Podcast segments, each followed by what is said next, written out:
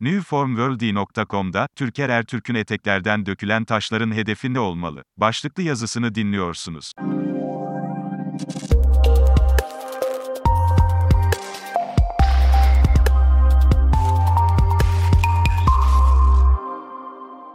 Geçtiğimiz hafta altlı masada önce her şey önce toz duman oldu ama hafta sonunda, uzlaşı adına sağduyulu insanların girişimleriyle tekrar birliktelik sağlandı. Birlikteliğin sağlanması çok önemliydi, çünkü İyi Parti, Millet İttifakı'nın ikinci büyük paydaşıydı. Yok sayılamazdı ve parlamenter sisteme tekrar dönebilmek adına seçimin kazanılması açısından yaşamsal derecede önemliydi. İktidar kanadı ellerini ovuşturmaya, sevinç çığlıkları atmaya başladı ve eteklerindeki taşları biraz daha döksünler ki, vurucu hamleyi öyle yapalım, beklentisi içine girdi. Ama hevesleri kursaklarında kaldı ve bekledikleri olmadı. Meral Hanım yanlış yapmıştı ama yanlışa yanlış ile karşılık verilmemeliydi. Çünkü bizim sağduyuya ve uzlaşıya ihtiyacımız vardı. Kötü sözler uzlaşabilme zeminini yok ederdi. Eski defterler açılarak yapılan balistik füze taarruzları ise çok yanlıştı. Çünkü mücadeleler duygularla, hamasetle ve kendinizi rahatlatmak için söylenen kötü sözlerle kazanılamazdı. Farklı ideoloji, kültür ve hatta inanç sahipleri arasında ortak bir dile gereksinim var, herkes kendi doğru, iyi ve güzelini diğer tarafın kolayca benimsemeyeceği farkındalığı içinde olmalıydı. Türkiye'nin en büyük sorunu iktidar her sorunu yaşadığınızda köprüleri tamamen atarsanız ve karşı taraf hatalı bile olsa ağıza alınmayacak şeyler söylerseniz, daha sonra bir araya gelmenizin ve işbirliği yapabilmenizin önünü kesersiniz ve gelecekteki hareket serbestinizi de kısıtlar, hatta yok edersiniz. Altılı masaya dönmemiş olsaydı bile, seçimden sonra parlamenter sisteme tekrar geçebilmek adına, yapılacak anayasa değişikliği ve demokratikleşme süreci için İyi Parti'ye ihtiyaç vardı ve hala da var, şu kesinlikle bilinmelidir ki, bugün Türkiye'nin en büyük sorunu iktidardır. Cumhuriyetin, demokrasinin, hukukun, kanun ve kural hakimiyetinin, ekonomik kaynaklarımızın çarçur edilmemesinin, hakça bölüşümünün ve iç barışımızın önündeki en büyük engeldir. Bu sorundan ve engellerden kurtulabilmek için ihtiyacımız, uzlaşmaktır. Eski defterleri açıp, karşılıklı birbirimizi suçlamak ve karalamak değil. Hatta, eski bakış açılarımızı bile değiştirmek zorundayız. Savaşan, birbirlerini bombalayan ve öldüren ülkeler bile masaya oturup müzakere yapabiliyor. Ortak bir anlayış ve yetkili kurulların bilgilendirilmesi. Altılı Masa'nın en son toplantısında, 28. dönem TBMM ve 13.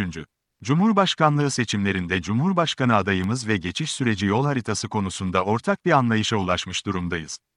Genel başkanların partilerinin yetkili kurullarını bilgilendirmesi sonrası nihai açıklamayı 6 Mart 2023 tarihinde kamuoyu ile paylaşmak üzere Saadet Partisi ev sahipliğinde tekrar bir araya geleceğiz.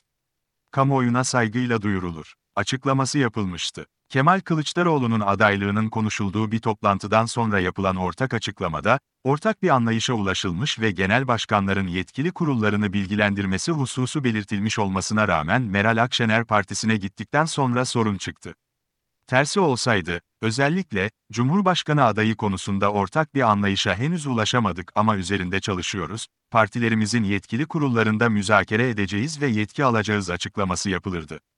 Akşener'i kutluyorum. Belli ki İyi Parti içinde halkta ve İyi Parti seçmeninde karşılığı olmayan ama örgütsel gücü olan bir klik, Meral Akşener'i o açıklamayı yapmaya zorladı. Bu klikin Cumhur İttifakı içinde MHP, sermaye içinde, Beşli Çete ve derin devlet içinde bazı yapılarla bağı ve ilişkisi var. Tabii ki, Meral Akşener ve İyi Parti üst yönetimi başından itibaren Cumhurbaşkanı adaylığı için Ekrem İmamoğlu'nu tercih ediyordu. Nedeni ise, Erdoğan'ın kaybetmesi sonrası aynen ANAP gibi çözüleceğini öngördükleri AKP'nin seçmeni için cazibe merkezi olmak, merkez sağa tamamen oturmak ve birinci parti olmaktı. Meral Akşener'in başbakanlığa talip olması, geleceğe yönelik bu kurgunun tezahürüydü. Kazanacak aday, açıklaması da bu bağlamda söylenmişti. CHP Genel Başkanı Kemal Kılıçdaroğlu'nun Cumhurbaşkanı olmasının ise bu öngörünün gerçekleşmesini sekteye uğratabileceği düşünülüyordu.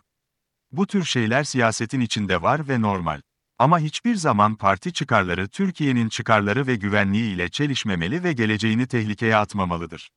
Sonunda mutlu sona ulaşıldı ve Meral Akşener liderliğinde İyi Parti, Millet İttifakı'na geri döndü ve geçtiğimiz pazartesi akşamı Saadet Partisi Genel Merkezi önünde görkemli ve etkileyici ortak bir açıklamayla Kemal Kılıçdaroğlu'nun Cumhurbaşkanlığı adaylığı ilan edildi. Yanlıştan dönmek de bir erdemdir. Bu nedenle Akşener'i kutluyorum. Ama bu dönüşün mimarları İyi Parti seçmeni, İyi Parti örgütü ve İyi Parti içinde sağduyulu ve seçimin muhalefet tarafından kazanılmaması durumunda Türkiye'yi hangi tehlikelerin beklediğinin farkındalığı içinde bulunan İyi Partili milletvekilleriydi. Çünkü Meral Akşener'in masayı terk etmesi, seçmende ve örgütte beklenen coşkuyu yaratmadığı gibi öfkeye neden olmuş ve hatta bazı istifaları bile tetiklemişti. Altın Köprü Meral Akşener, dönüşüyle hem partisini kurtarmış hem de Kemal Kılıçdaroğlu'nun seçilme şansını %100'e çıkarmıştır. Artık, Kemal Bey açık ara seçilir. İktidar için ise iki hamle kaldı. Birincisi, seçime iştahlı görünüp el altından deprem bahanesiyle anayasa ihlali yaptırarak Yüksek Seçim Kurulu'na, YSK, seçimi uzun süreli erteletmek. İkincisi ise 2015'te yaşadıklarımıza bile rahmet okutacak bir kaos planını devreye sokmak. Doğru olan, etik, demokratik ve yurtsever seçenek ise, Türkiye'yi daha fazla yormamak, kaynaklarını boş yere tükettirmemek ve daha fazla felakete taşımayarak istifa etmek, ülkeyi adil ve dürüst bir seçime götürmektir. Meral Akşener'in altılı masadan ayrılması ve açıklama yapması üzerine, karşı açıklamalar yapmayıp durumu tırmandırmayan, kötü sözler söylemeyen, çevresine itidal tavsiye eden ve işbirliğine yönelik köprüleri atmayan Kemal Kılıçdaroğlu'nu ayrıca kutluyorum. Çinli filozof ve stratejist Sun Tzu'nun öğretisine uygun olarak Meral Akşener'in onurlu bir dönüş yapmasına imkan sağlayan İmamoğlu ve Yavaş'ın Cumhurbaşkanlığı yardımcılığı teklifine evet diyerek muhatabına altın köprü uzatması her türlü takdirin üzerindedir. Sonuç olarak, eteklerden dökülen taşların hedefi birbirimiz değil, ülkemizi felakete sürükleyen iktidar olmalıdır. Diyor, Türker Ertürk News from World.com'daki köşesinde.